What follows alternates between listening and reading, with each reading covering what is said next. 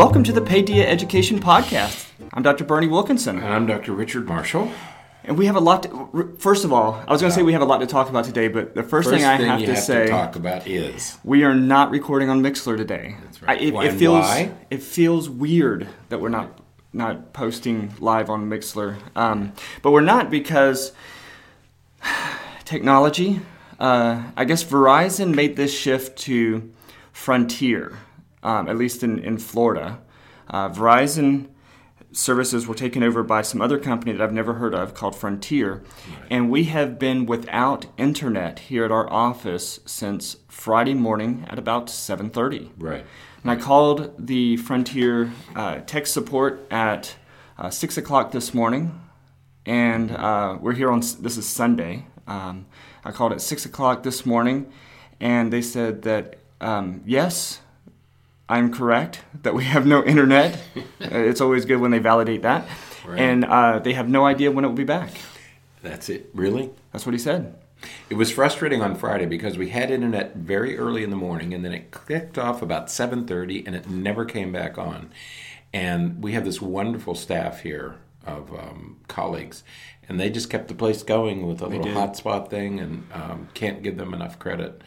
Uh, because at least as far as the schedule was concerned, they kept us on schedule all day. even though we couldn't see our schedule, we couldn't We couldn't- access patient files. Uh, that's the that's the uh, pros and cons, I suppose, of having a, a paperless um, practice. You know, everything is stored off-site uh, to keep it safe, to keep Right, it, right. you know, so that if something catastrophic happens here, all of our files and everything are safe. Uh, but yet, when something when we can't access it, we have no information. When the internet goes down like that, you realize why cyber warfare is such a concern. Right. Because you could shut things down in a hurry in a country. Um, we were virtually unable to do anything. I mean, at least here. And that was fortunately there were other service providers who were up and running. You were able to get Bright House. Yeah, we were able to get some things. Yeah. But um, you can imagine what a catastrophic event it would be if the whole thing did go down. you Right. know. So I hope they've built in some redundancy. Well, you know, it makes me think of uh, last year's FSA testing. Right, When that's the, right. When the networks went down and didn't work, and there's those kids who were Mm-hmm. So anxious terrible. about taking the test and everything, and of course the teachers anxious about the kids taking the test, and they get there and they can't connect. And Of course, now we're told that wasn't a problem. Oh yeah, no, well, it wasn't. In fact, that's that's really a good segue. It's not a big enough problem to invalidate the uh, testing. The tests remain valid, which is a good segue because that's today's Paideia topic. Yeah, well, you know, this past week, this has been a very long week. It has. But this past week, last Monday, uh, so we had here in town a education forum, a, a public forum on the battle over standardized testing. It was hosted by our friends at the uh, the Ledger, Ledger. and I had the opportunity to sit on the forum and you know we, we talked about the pros and cons of standardized testing and so we thought we would spend a little bit of time today talking about some things that we took away from that That's right. It was it was really very good to hear both sides of the issue, or the the, the positives and the negatives Right. of uh, standardized testing. I mean, it's easy to criticize. It's easy to be opposed to it. It's easy to be in favor of it. But it was interesting to have what were there nine, eight or nine people on the stage? Uh, seven. seven Seven. people, Seven, seven, uh, yeah. sort of experts, yeah, on, on the topic, on the stage at the same time, and they were able to address, uh, they were able to respond from different points of view to the same question. yeah So because we really there were. I, I was on to talk about the mental health aspect though i really wanted to talk about some other things too. Um, we had principals we had previous school board administrators uh, we had teachers we had a parent yeah it was a, quite a variety of people looking at this issue from uh, different perspectives Yeah, yeah. So, it, and it was really a good. So, as I uh, I was in, uh, I attended the, the forum, and um, and I was struck uh, as I as I thought about it afterwards. Um, I was struck by one phrase that was repeated over and over again, and that phrase that phrase was, "Well, I'm in favor of testing." Okay, and Right. so, so almost everybody began by saying, "Well, you know, I'm in favor of testing, but I'm in favor of test." And and I thought, let me, let me think about that phrase for a little bit. And um, everybody's in favor of testing, and I thought, well, why why are we so enamored of testing? Why are we so enamored with this process of testing? And Yeah, I- well, I, I think that I think that that's I, I think it's great that we're going to start here because you know the the issue to me is that in reality, I mean, nobody really has a problem with testing. Too too much of a problem with testing because we, we you know when the testing is used the, the right way, it gives us information and allows us to it, it, informs decision making and mm-hmm. those kinds of things as we get into how the testing is used and, and sort of the nature of the testing, that that changes the situation quite quite Right. considerably. But you know, when I I was going on and you know in preparation for some of our talks today, I was go I went on and was looking at some of the comments and things that people have posted on on Facebook and, and the like in- response to uh, again some of the things we're going to talk about today in the in the forum. It really is pretty amazing what people say and, and the perspectives that people have Right. uh, about all of this. I mean, Right. people are pretty passionate. It's right. It's become a passionate issue, and and you're touching. I mean, you're you're sort of bringing us in that right direction because while everybody says I'm in favor of testing, um, the issue becomes the uses for which test results are put. Right. and that that was evident in the forum. Right. You know, I mean, that that's what many of the conversations went there. And again, people are for and against, but. Um, but I, I kept thinking about this phrase because there was something that bothered me as I was listening to everybody. Mm-hmm. And finally, it came down to that phrase of, well, I'm in favor of testing, but. And I thought, well, what why do we test okay that, that's question number one the second question is what should tests do? If, if we're in favor of something we should be in favor of something that does that serves some useful purpose. Right. okay. So what are the purposes of testing? Over and over again people said well tests guide instruction. Okay. They, Right. they you, you test somebody to guide but it also guides practice. For example we do testing in athletics all the time. Right. You're a coach. So you bring the kids out, you make them do a drill. Right. And then you make a decision. Right. Who can do it, who can't. Right. So then you know what you have to practice. Your Right. son is a goalie, right? And so you put him through different um, tests. Right. You know, can you, I don't know what the, effi- the um, uh, words are, the technical terms are, but I suppose there are different terms for different Right. uh, blocks. Um, and so he said, "Well, can he? Okay, so he can do these three, but not these two. Right. So we work on these two. So Right. testing, informal testing, that's sort of a you're doing a formative assessment of his goalkeeping abilities, Right. and then you practice what he can't do. Right. So whether it's athletics or school or you know, do you know the multiplication tables? Which ones do you know? Which ones? There's no point practicing the multiplication tables that you know. You practice the ones you don't know. Right. To determine which ones you don't know, you give a test. So I think everybody's in favor of that kind of test that guides instruction or guides practice. Um, it also tells us who is and who isn't learning, so we know what to teach, so teachers know what to teach. Okay? The problem with the kind of testing that was the sub that was the topic of that education forum mm-hmm. is we're talking about testing that sorts children. Right. And that's where I start to have a problem. And I think many, many of the speakers that night had the mm-hmm. same problem is that nobody, so when we say, I'm in favor of testing, I think we're talking about I'm in favor of testing that helps me decide what I have to teach or what I have to practice. Right. I think what everybody's opposed to is testing that sorts children because once you start to sort it, why are you sorting? You're sorting to choose winners and losers. What, what happened with the kind of testing we're talking about is that this testing sorts children and it it has been used to stop children from moving forward in their education. Right. So now we have a test that says if you're not here at this level, you're going to be retained. Right. If you're not here by 10th grade, you're not going to get a high school diploma. Right. Those two decisions have lifelong implications.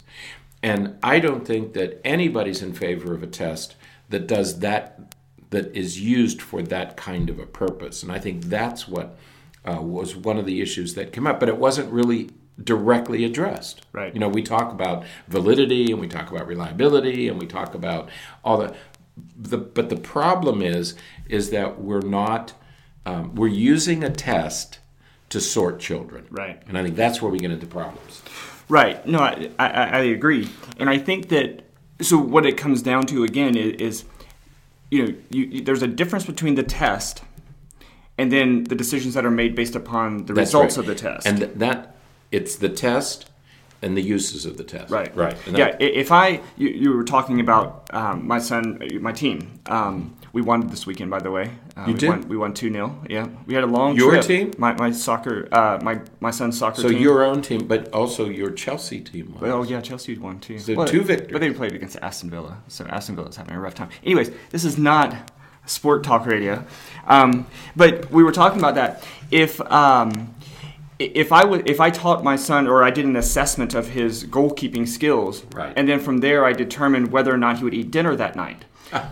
that would be an inappropriate use Misuse. of a, a misuse of a test that could be informative, could Right. be useful, but I'm misusing it But because I'm making decisions on it about other things based Right. upon his performance on that test. or you take his cell phone away because he can't do it. Right. You know, but th- those those two things aren't related. Right. I mean, again, the test doesn't do anything useful. Right. In fact, it just punishes. Right. But it doesn't do anything useful. Right. That's right, because kids who pass those tests, well, life goes on as normal. The only people that it really matters to are people who don't do well on those tests. That's right. Students don't really get anything. I mean, I But don't know schools think, do. Well, right, Sort of. right. But um, and and that that's the that's the recurring theme here is that um, nobody's opposed to testing that's that's useful, but I think most of us are opposed to tests that are misused or used inappropriately. Right. Okay. Right. And so. One of the speakers, um, I have great respect for her too. She was a former principal, Mm-hmm. you know, um, and she said that well, we have to test kids because we test all of our lives, and we need to get used Right. to being tested. okay? Right. That is it. And, and let me say that.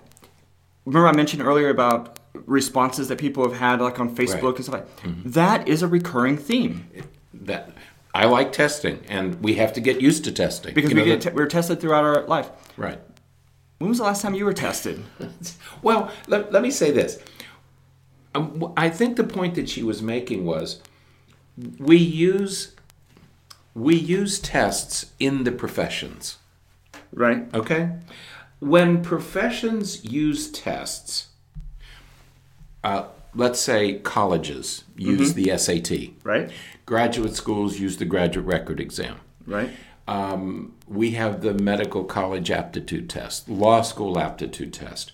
We have state boards. We have to take a test for psychologists. Right. When when we take a test like the SAT or the GRE to go to college, what we're saying we we take that number and we say and everybody knows that those don't predict achievement, uh, don't predict graduation rates. Right. Or who's, but if you have a um, an SAT score of thirteen hundred versus an SAT score of eight hundred, Right.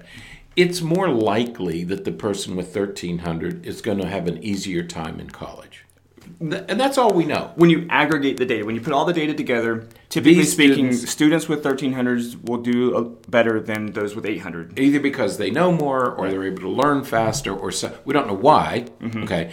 But we know that over time if you have a high score, you're likely to do better. Doesn't mean you're going to do better because there are factors beyond the test. Right. Okay. And but but that's what we're saying is that you're more likely to succeed at this level if you have this score. So we take the medical college aptitude test. And if you get a high score, you're more likely to succeed. Right. Okay. And that's all we know. That's one purpose. And, and, and that, again, not to go from um, Paideia to Sport Talk Radio to uh, Stats Mm-hmm. Talk Radio, but that's the that's the issue with aggregate data. Right. When when you take you know thousands of pieces of data and put it all together, That's right. you can make these overarching. Thematic type of um, uh, uh, interpretations, but it doesn't mean that it's going to interpret for that specific person, right. a specific person. Right. And here's a good example of that. People always ask us, well, it, my son has trouble reading, and I understand that MRI, uh, functional magnetic resonance imaging, will show me where the deficit. Can I get an fMRI on my child? Right. No. Because that's a place where aggregate data. Right. i- You know, if you have 20 children with dyslexia, they tend to show this pattern. Right. But you don't find that pattern in one individual. Not you necessarily, find right. it by averaging all these Right. these scores together. And so what you can what you can see in hundreds of data points, you might not be able to see with one individual. Right, Okay, so no, we can't use these um, technologies to diagnose these disorders because the average score is different from a, a single individual score. So, but one reason we use these is to make a decision of who is most likely to succeed because we can't accept everybody. Um, so we, we, we use this test score along with grades in school and your essay and your interview to decide who comes in. But the test score is only one of the scores that's used. That's one thing to remember that whether we're talking about um, college applications, you know, college application is a packet. Right. It's not a. It's not just the test score. Right. Okay. But we're using just a test score to make these decisions Right. at K twelve. So that's number one. Number two, we give tests to professionals to determine who's competent. Right. I don't have any problem with that. I want my surgeon to be competent. I want somebody to make sure that he's competent. Right. I want my therapist to be competent. So I don't have any trouble with using some type of assessment process to determine whether a professional is competent or not. Right. But I think those are the only two uses that we put all these other tests that we're going to take for the rest of our lives. That's the use that we put them to. Right. That's not what's happening with high stakes testing used in K 12 education today. Right, right. When we look at the the the testing that your surgeon has to, we are looking at a level of mastery That's that we're right. expecting. That's right. Um, and and I, I guess you can loosely use the word mastery when you're talking about some of the early academic skills for, for kids. Right. Um, but th- there's there's not a life or death. There, there's not a, a a functional difference between a, a person who can do uh, a hundred uh, multiplication facts and Right. those one that can do seventy five. Right. Uh, not at a third grade level. No, and that and that's the difference because at the I want to know if somebody's competent.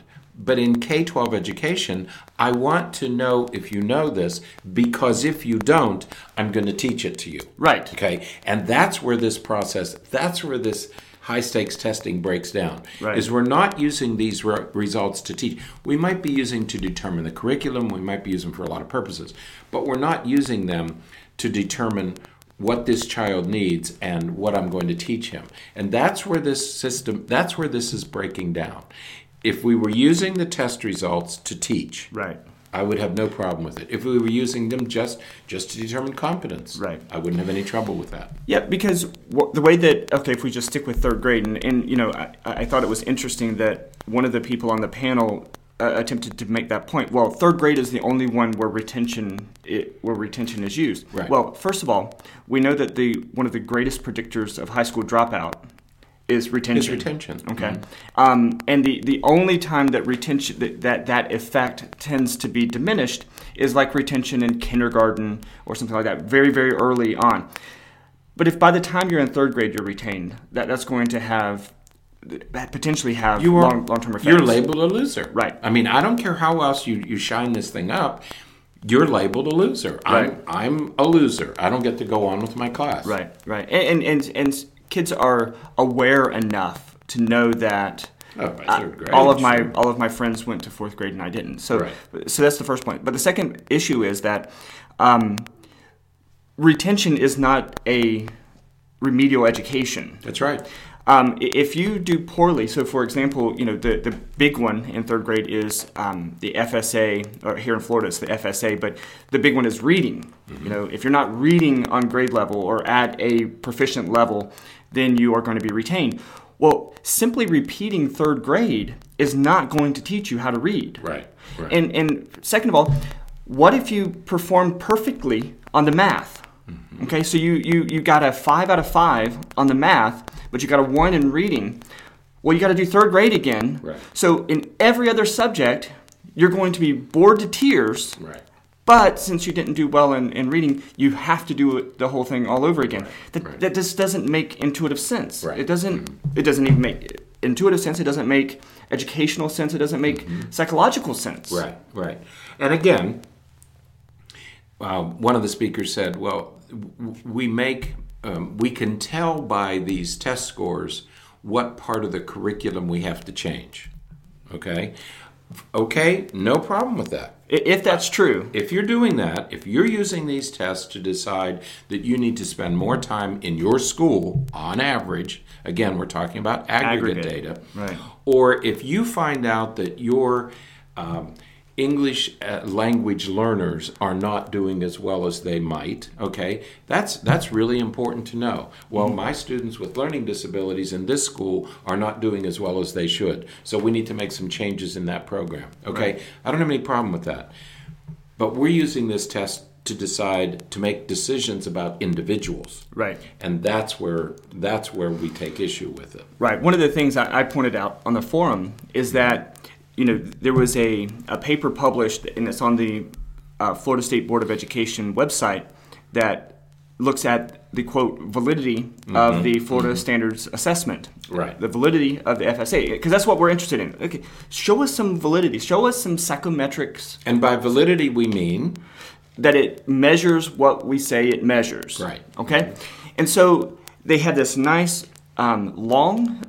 it's a it's a long it's a long paper, paper, yeah. That looked at various forms of validity in on the on the FSA, and and I'm not going to again this isn't uh, stats talk radio, but very quickly what they looked at was basically whether they followed. Well, they, they looked at some very specific things.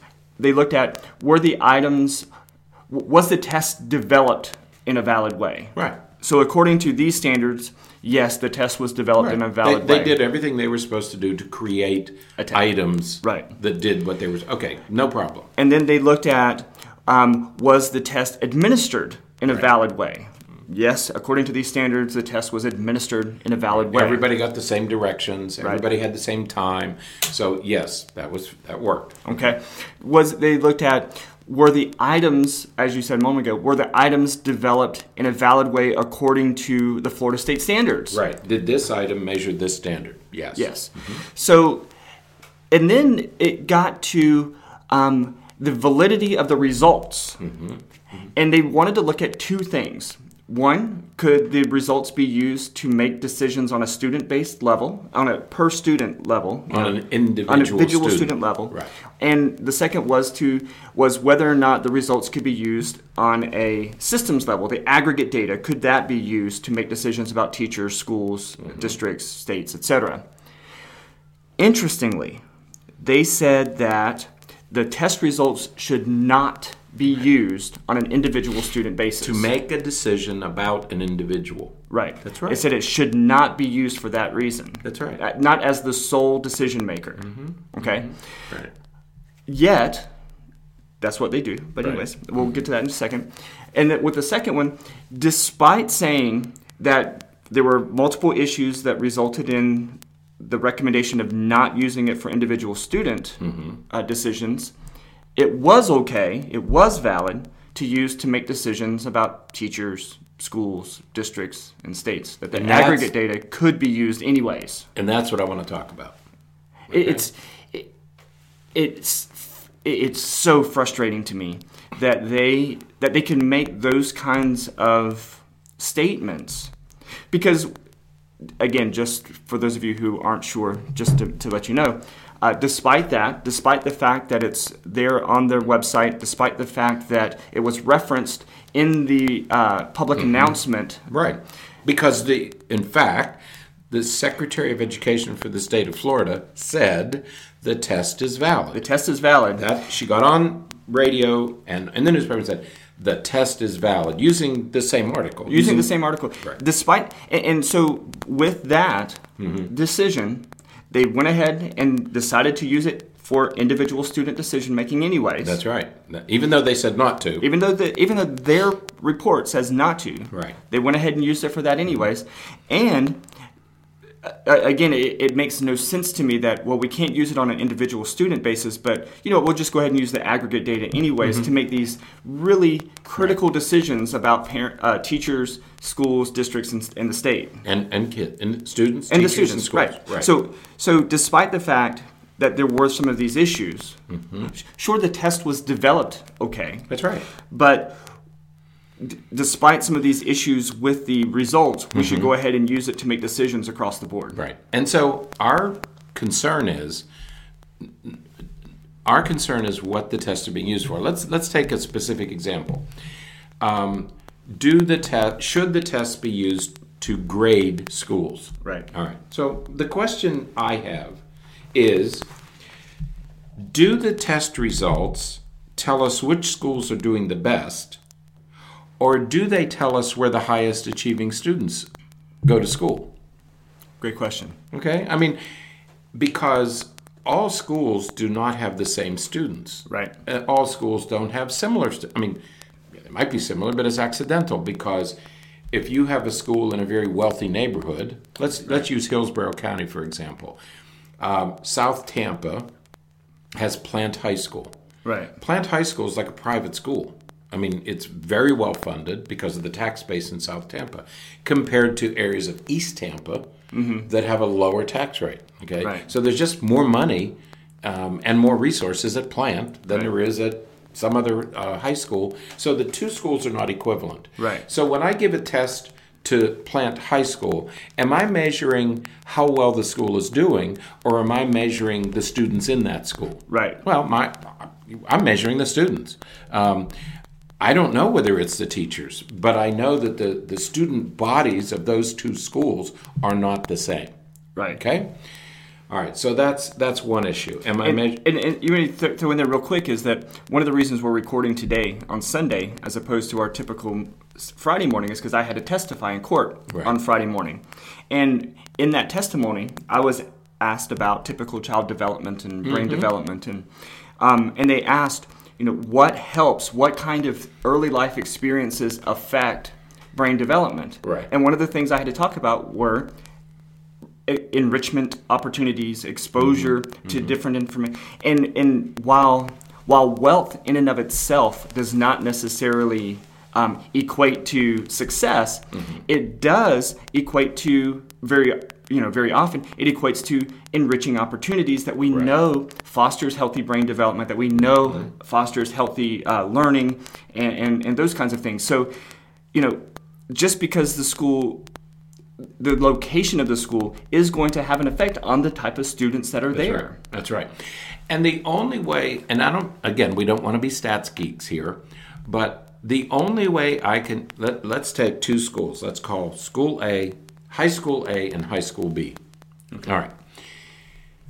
If I take high school A as it's currently structured in a wealthy neighborhood, and I take high school B in a poor neighborhood, obviously the student bodies are going to be different. Right.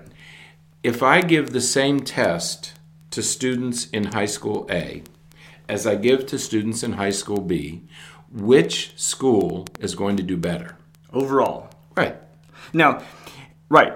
Again, I don't have to test the kids. I can tell you. Right, when you aggregate the data. Now, there may be a kid in school B that performs better than anybody else in either school. That's right. But as a whole, know that. right, as a whole, when you put the data together, as a whole, okay. school A is probably going to do better than school B.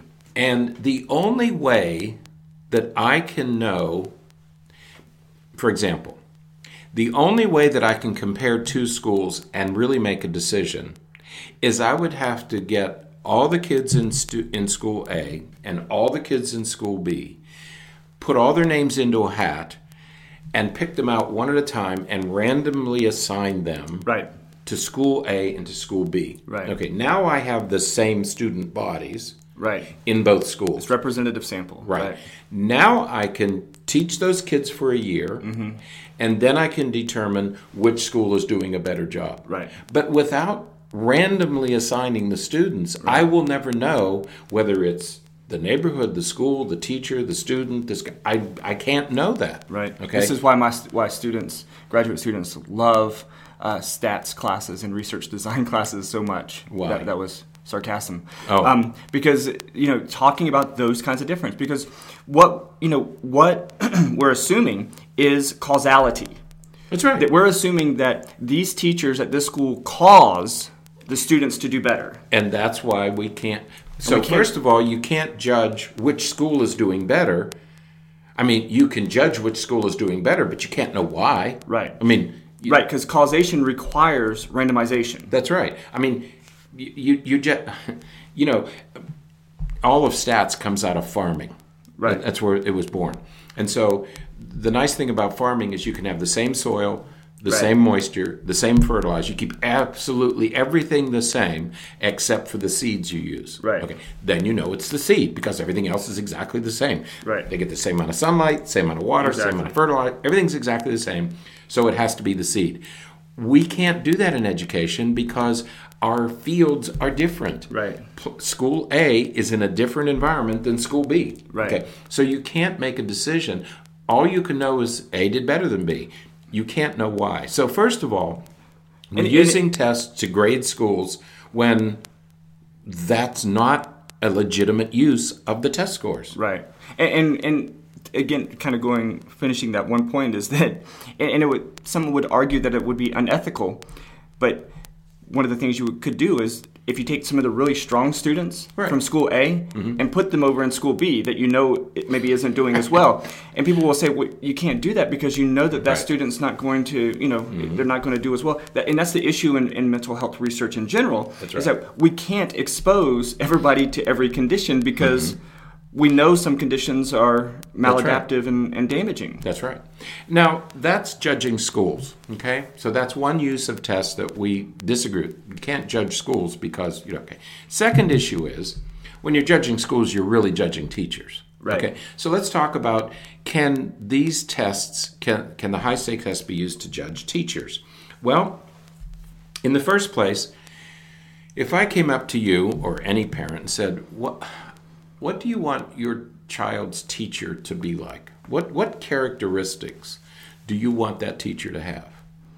And I would guess that most parents would say something about, "Well, I want them to be." Um, I want them to be honest and trustworthy, and I want certain characteristics in that Right, teacher. I want to know that I can trust her. Right. I want her to be honest. I want them to be fair. So I want them to be informed. I want them to know the material. Right. And that's Yeah, another thing. things. I want them to be able to build a healthy relationship with Right. my child. I don't want to have to worry about personality differences Exactly. getting in the way. I want her, this teacher to have good classroom management skills so she keeps the class under control so my child doesn't uh, have to deal with disruptions during the school day. I want that person to know child development. Right. I want that person to know her subject matter. Right. Uh, This is embarrassing, but we did a uh, we uh, at a university. We had a teacher preparation program. The university will be un, remain unnamed. So we had a teacher preparation program, and we wanted to know what the math skills of our hmm. pre-service teacher. These were students who were juniors and seniors in a teacher preparation program. Okay. The average math score was fourth grade level. The students had a they could add, subtract, multiply, and divide. Most could do fractions, but they were working at about a fourth or fifth grade level. Now they're going to be certified K twelve. Right. Can they teach in a middle school? They're going to be certified to teach in a middle school, but they can't do the math that a middle school student should be able to do. So how can they teach what they don't know? Right. So I want to make sure that my stu- my te- my child's teacher knows the subject. I also want to know her teaching ability. Can she put together a lesson? Can she explain things? Uh, I also want to know can she inspire motivation? Will she turn my child on to, to school? How well does she deal with parents? Okay. So there are one, two, three, four, five, about eight or nine things Right. that that are the characteristics that I want my child's teacher to have. Mm-hmm. Okay. Now, I also okay. So if I develop a teacher assessment instrument, if I'm going to judge the effectiveness of a teacher, I'm going to judge based on all nine or ten of these characteristics. Right. I'm not just interested in how well the students do on the state test because um, I was talking to a reading teacher one time and I said, well, you know, um, uh, th- they say that we should use these very scripted, um, demanding programs. Mm-hmm. And, and she said, yeah, we could also use a whip. You Right. know, we used to use a hickory stick. Yeah. You know, reading and writing done to the tune of a hickory stick. In some countries, teachers are expected to cane students. You know, hit them with the cane. Okay, that builds motivation. So maybe, maybe, uh, do I want my child's teacher to use a hickory stick or a cane or some draconian punishments to get my child to do well in school? No, I don't. Okay, Right. so it does matter what kind of methods they use. But when you make a single test score, I don't care if you make it 30. You know, we say, well, it's only 30% of her um, evaluation. Right. It shouldn't be 30%, maybe 10%. Maybe. But I'm not judging her ability when I look at an individual student's test score. Right.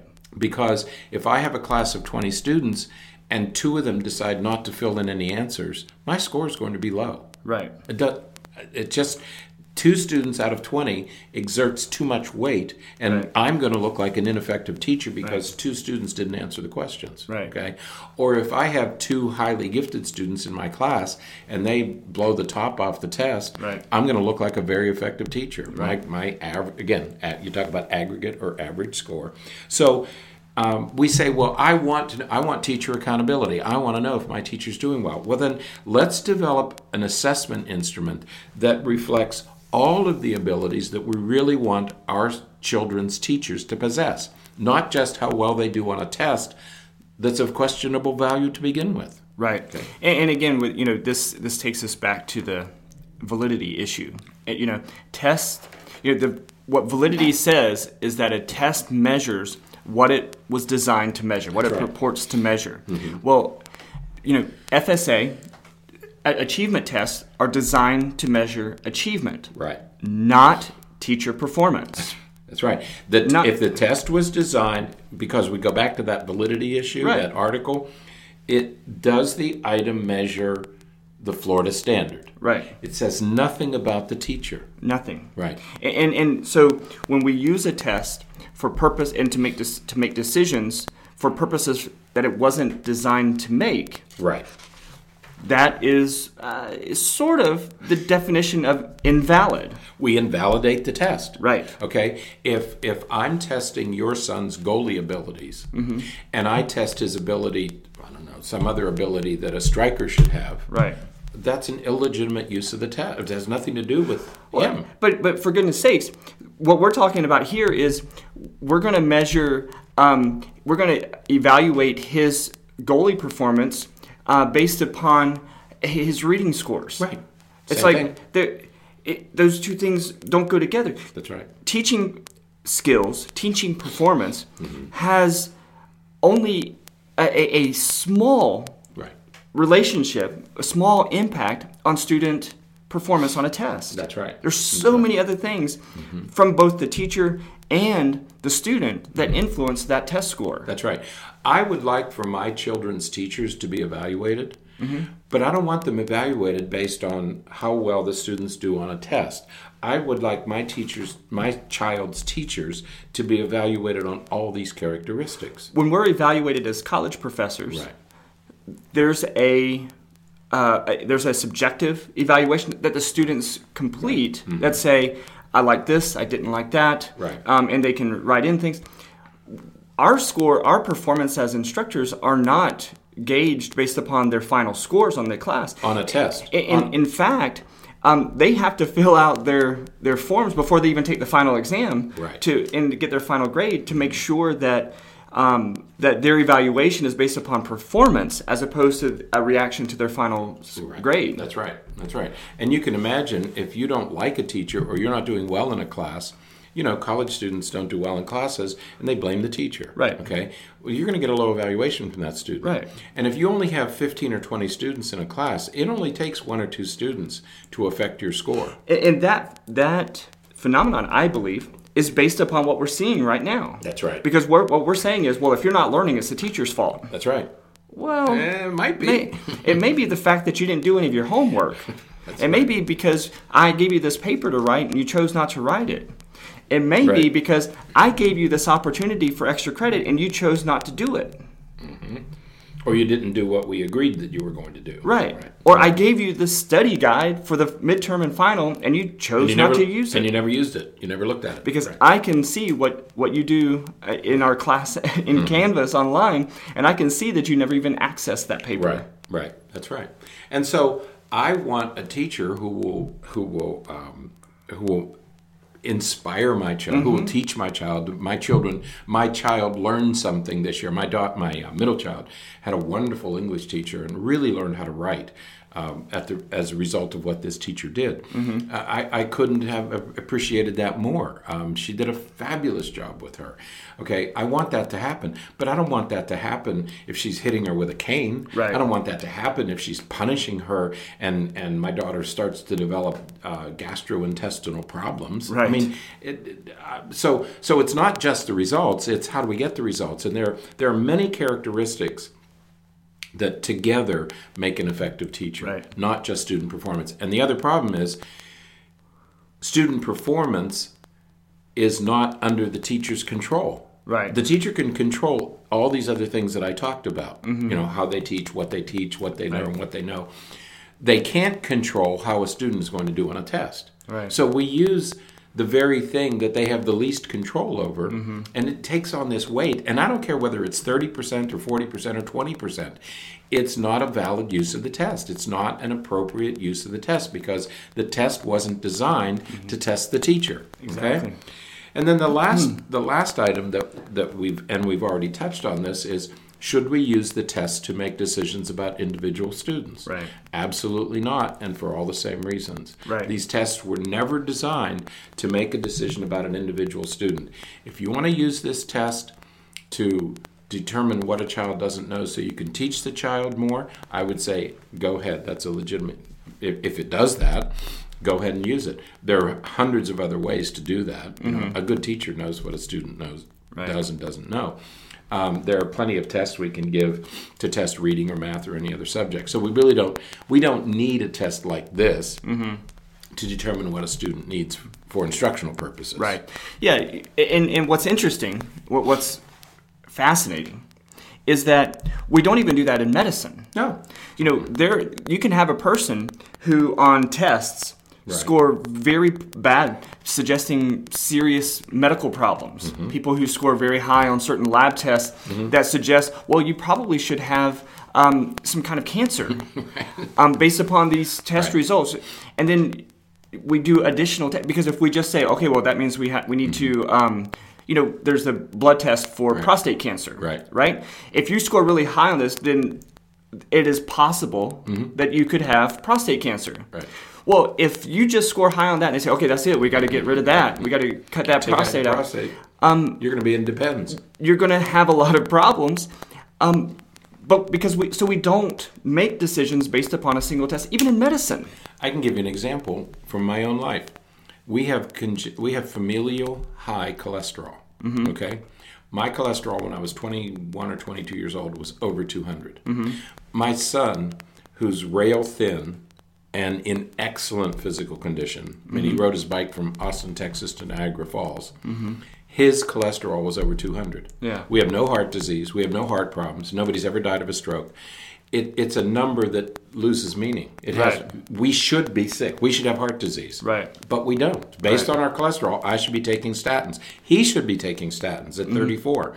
He doesn't need statins. There's no, there, there, are, there really isn't a physical problem. So you can't just use a single number, Right. whether it's a PSA or cholesterol or whatever. Right. So, so we don't even do it in medicine. Why in the world are we doing it in education? with the stakes as high as they are. Right. You know, we're talking about kids not getting a diploma. Right. We're talking about kids not being um, sent to the next grade. Uh, Right. No.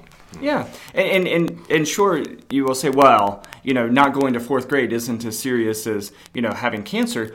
Well, You don't know. it, you know, maybe not immediately, Right. That's right. but you know, the long term consequences. Mm-hmm. Because when we look at what happens, and again, we said it already. The best predictor of high school dropout is retention. Right. And so, if you retain a student in, in third grade, it significantly increases his or her likelihood of, re, of, of high school dropout. We also know that dropping out of high school is the best predictor of living in poverty, uh, being dependent on Health, um, federal physical problems, mental problems. Exactly. So we have all these other issues. So you know, while it may not have the same detrimental effect today, Mm-hmm. the long term uh, sort of chronic issues that could could come as a result are, are pretty devastating. Right. That's in, right. In, in, in and of themselves. Right. So you don't. So because of those reasons, you don't. You don't use a test like this to make decisions about an individual. So what struck me as I listened, as I was in uh, listening in the forum and thinking about it later, was it's not the validity of the test that we're worried about. It is the uses to which the test is put. And um, it, as we've seen, it can't be. It really shouldn't be used to judge how well a school is doing, Right. because schools are going to vary for a lot of different reasons. Right. Um, it can't. It shouldn't be used for teachers because teachers are judged on ten or twelve characteristics, not how well their students are doing, and they have no control over that. The thing that they have the least control over is determining whether they're going to proceed or not. And then the third thing is you can't use it for individual students. Right. So again, when we say I'm not opposed to, uh, I'm in favor of testing. Oh, okay. Let's be in favor of testing, but let's be in favor of testing that serves a useful purpose. And this test, this FSA and end of course exams, um, are being used for for purposes for which they were never designed, and that's the problem. Right, and, and I think that the, the the way that I'll kind of uh, tie some of that together was there was one other one person, um, a, a former principal, also another former principal on the um, on the forum, and, and she was speaking in favor of of standardized testing, and she was talking about I think you mentioned her earlier. She was talking about how uh, her school Mm-hmm. used standardized the results of standardized testing to make some systematic changes at their school In the curriculum. in the curriculum mm-hmm. to, to change things. And she saw her school go from an F or a D, from a uh, D to an A. right? Okay. And stay there. Mm-hmm. Now, what is great about that story is she used the test in an appropriate way. She used the test to make change, make decisions for at a school level. Mm-hmm. She didn't talk about punishing anybody. Right. none of her improvements had to do with the fact that third graders were retained. What she did was she took those test results. Now, we could argue whether or not she could have got the same information from another source without using those tests, but we'll put that aside. She took the test results and said, hey, we're not doing a very good job here, so let's fix that. And they saw an improvement in their. That's, a, that's an okay use. And the other thing that she just slid by this, and I wish there would have been more discussion. She said, "So we trained our teachers Right. to do this, and that's what we're talking about. You know, use the te- She took the tests." And rather than punishing kids or punishing teachers, she said, okay, now we know what we have to work on. Right. Now I'm going to get somebody in here to train my teachers to get better at this. Right. I mean, she talked about monthly or even weekly, weekly sometimes. weekly training Training. sessions. Okay, that's course like you're going to practicing better. with your goalie. Exactly. That's like practicing. That's exactly what we talked about at the beginning. That if we're going to use these test results, let's use them for some um, useful purpose. Okay, and now she knows. Okay, we have to work on these things. So they did training. But that was just sort of, sort of slid almost as an afterthought. Yeah. And yet, that's the most important thing we can do. Right. Is that what was am I training? That was used f- as validity. That say, see, we should use these tests Right, because these tests are valid and these tests are no. No, you, you're using them for an appropriate way. That's right. The, the the primary use of these tests are completely inappropriate. That's right. Yeah, the, the way most people use them. Right. You know, if all of them used them the way she used them, I would have no problem with that. Right. But just to say that we should do testing, no. We should do we should do the, the we should use tests for specific purposes. We shouldn't use them to punish. We should use them to teach. Again, teach don't punish. And we should use them for the purposes for which they were designed. Right. And you can't hold teachers accountable for what for what students are doing. And if a student decides not to do well on the test, there's nothing a teacher can do with that. So the teacher shouldn't be punished for what she can't control. Which is why, to be honest, a lot of teachers and schools are having a hard time with the opt out program, Right. the opt out movement. Because, you know, while I don't disagree with people who choose to opt out, at the same time, you know, the teachers are still going to be graded. And, and somebody on the- forum mentioned that, that, you know, it, it, it's If maybe you have a not. high achieving student who opts out, Right. it's going to be the teacher's disadvantage. Right. Yeah. Yeah. So um, you know, so now the teacher's being punished Mm-hmm. unduly. Um, so it, it, it's it is a complicated. But I wish we could get, you know, the other. This is my final comment that that I wanted to make today. Every, almost every one of the speakers, especially the public school people, because there were some people who were in the public schools and some were not, and all the people, and there was a parent, but. What most of the public school people said is that we have no choice. This is state law. Right. Okay, we have to do this. And I would like to talk to the legislators and try to get them to because the, the, we're not talking about bad people. Right. We're talking about we're talking about people who who who don't understand Right. what's happening here. They don't understand. Um, for example, they don't understand randomization, and Right. the only way you can compare two schools. Okay, it's not part of their. Um, what do you call that stuff? Wheel? What's that thing? Wheel? It's The wheelhouse. part- it's not part of their wheelhouse. Is that, Right. is that correct? It's not part of their wheelhouse. So we would love to talk to the legislators and say, look, there, there are better ways to do this. Okay, Right. so don't pass these laws that put schools and and um, administrators in these untenable positions. Right. They can't do anything about it because they have to do it and they have to use it this way. So don't make those laws that put um, schools in uh, untenable situations. Let them use the. They know how to do this. They know how to do it properly, as this principal said, as Mr. Fryer has said. Mm-hmm. They know how to do this. Let them do it. Right. Don't make these restrictions that they have to say, well, I, I know what to do, but I'm not allowed to do it. Yeah, how many times do we hear that? Right. And you know, uh, um, uh, the final final point would be, um, if we wanted to create a test Mm-hmm. to to assess teacher effectiveness, we can do that. We can do. I can do it. Yeah, we can do it today. We could de- we could develop a test today Right.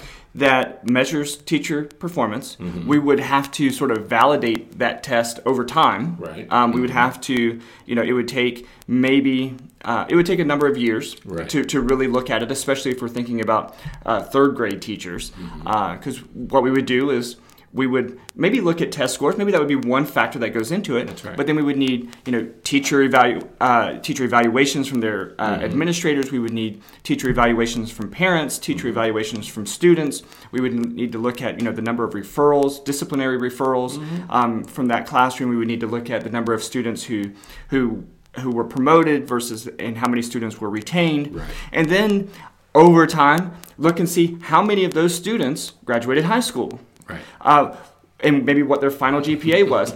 if we did that, we could then do this nice. Man, we're just hitting statistics so much today. We could do a nice multiple regression to see the the relative weight of each of those factors, right. and create a create a um, an algorithm or a or a formula to predict and to evaluate how good a teacher is.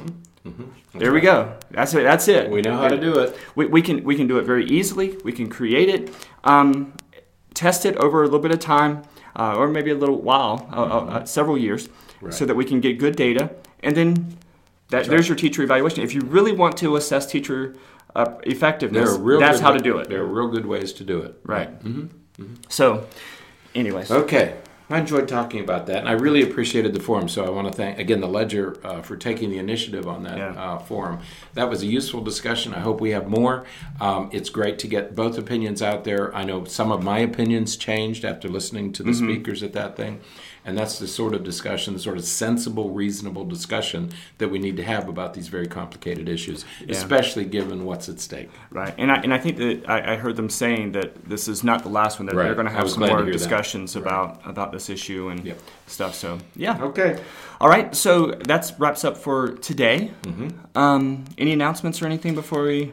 Uh, not yet, but we have a couple of things that are brewing right now, and Yeah. as soon as we find out, as soon as we get uh, word, um, we will pass that along. Yeah, we have some. Um, we've big- taken a break from workshops and stuff recently, um, just trying to catch up with things. Right. But uh, we're going to get back to that. We've got a new partner with with that that will be will be will be announcing. There are some people volunteered, some teachers and uh, guidance counselors Mm-hmm. who said they would be willing to come on the pad- podcast and talk about these Yeah. kinds of issues. And that's something we've always encouraged. We would like to have broader participation. So Yeah. um, we'll let you know about those. Yep. So we have some some things coming up, but we'll keep you posted. Uh, check us out on um, Facebook at uh, Paideia, of course, is the Facebook page. Uh, Twitter at Dr. Berney, and if you listen to us on um, iTunes, if, Right. if that's how you're checking out a podcast, My son and- found us there last night. He Oh, said, fantastic. "Where can I find it?" I, I showed him. He said, "Oh yeah, here you we, are." we've only been doing it for Well, a few he months. Um, but he lives in Texas. No. No, not that one? The other son. Oh, okay, good. Who's not interested in this yet because of his age. But, Right. So Oh, yeah, he so wouldn't look it up, but he said, yeah. hey, I'd like to see that. So they were asking me about it. So he found it. Very easy to find. Pop, jumped on iTunes and it was popped right up. All right, so I'll forgive him. Then. That's okay.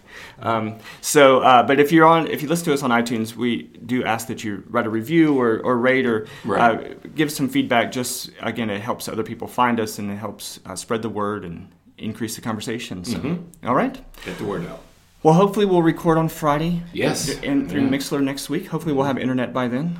So uh, there we go. Back to Okay. that. All so, right. All right. So until next week, I'm Dr. Berney. I'm Dr. Richard. Have a great week and uh, good luck for any of you guys out there testing next That's week. right. Testing continues.